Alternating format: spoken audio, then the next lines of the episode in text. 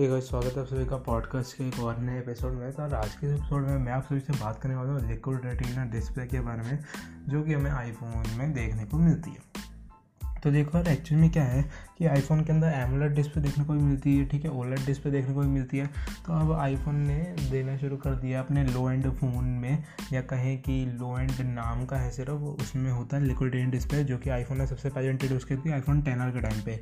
अभी एक्चुअल में क्या है? आई एक्चुअल में जो डिस्प्ले है ना, ये वही एलसीडी डिस्प्ले है, बस इन्होंने वही एप्पल का स्टैंडर्ड है तो वो एल नहीं बोलेंगे लॉन्च इवेंट में तो उन्होंने इसका नाम निकाल दिया रिकॉर्ड डिस्प्ले और उन्होंने क्या करा है? बस एक नॉर्मल एल डिस्प्ले जो थी, उसी में थोड़ा सा ट्विक्स किया है जो उसका पीपीआई होता है डिस्प्ले का पिक्सल पर इंच उसे बढ़ा दिया है और कलर को थोड़ा सा ट्विक करके मोल कलर एक्यूरेसी के साथ मतलब कलर ऐसी बढ़ा दिए कलर एक्यूरेसी ठीक है उसका पी पिक्सल पर इंच के साथ। तो, तो यहाँ पे क्या है कि आपको क्या होता है थोड़ा ज़्यादा कलर एक्यूरेसी देखने को मिलती है। पहले की कंपैरिजन में जो पहले का आईफोन रहता था उनके अंदर जो डिस्प्ले ऐसे एल सी डी ठीक है उनकी कंपैरिजन में तो इससे यहाँ पे उन्होंने उसको नया नाम दे दिया लिक्विड ट्रेनर डिस्प्ले क्योंकि उनके पास वही कुछ नया तो होता ही है हमेशा है ना? वो पुराने कोई नया बना देते हैं तो उन्होंने बस ये गेम खेला और वो है वही typical L C D display जो पुराने आईफोन में थी, बस उसी में ही बड़ थोड़ा बड़ी डिस्प्ले लगा दी कलर के थोड़े पिक्सल बढ़ा दिए कलर को थोड़ा सा ट्विक कर दिया और बन गई नई डिस्प्ले और उसका नया नाम।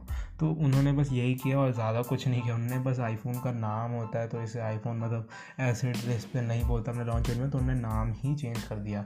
तो वैसे ही आने वाले जितने भी लो एंड आईफोन रहेंगे तो आईफोन के हिसाब से थोड़े बजट आईफोन रहेंगे या लो एंड रहेंगे, उनमें हमें वही रिक्रूटेड डिस्प्ले देखने को मिलती है और मिलेगी भी। तो उसको बस यही चीज़ है कि उसमें भी सेम ही चीज़ रहेगी। तो डिस्प्ले वही है, बस थोड़ा सा चेंज कर दिया है और उसे नया नाम दे दिया तो यहाँ पे इसके पीछे अगर आप आईफोन लेते हो या आप आईफोन यूज़र हो और आपको इसका नहीं पता तो मैंने बता दिया। बाकी अगर आप आईफोन लेने का प्लान कर रहे हो और आपको समझ नहीं आ रहा, भैया, ये क्या बोलता है, आई, ये क्या है? ये वैसे तो आईफोन लेने वालों को ज़्यादातर डिस्प्ले देखते ही नहीं होंगे, क्योंकि उन्हें स्पेक्स में मतलब ही नहीं होता होगा इतना।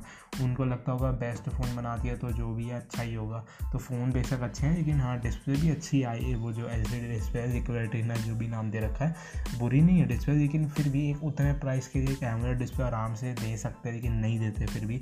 क्योंकि वो उन्होंने अपने टेन आर की जगह प्रो वेरिएंट में या फिर क्या बोलते हैं प्रो मैक्स वेरिएंट में दे रखा होगा तो उस वेरिएंट में नहीं देंगे। चाहे वो आने वाला आईफोन ट्वेल्व की बात हो या फिर क्या बोलते हैं, उसके आगे किसी की भी।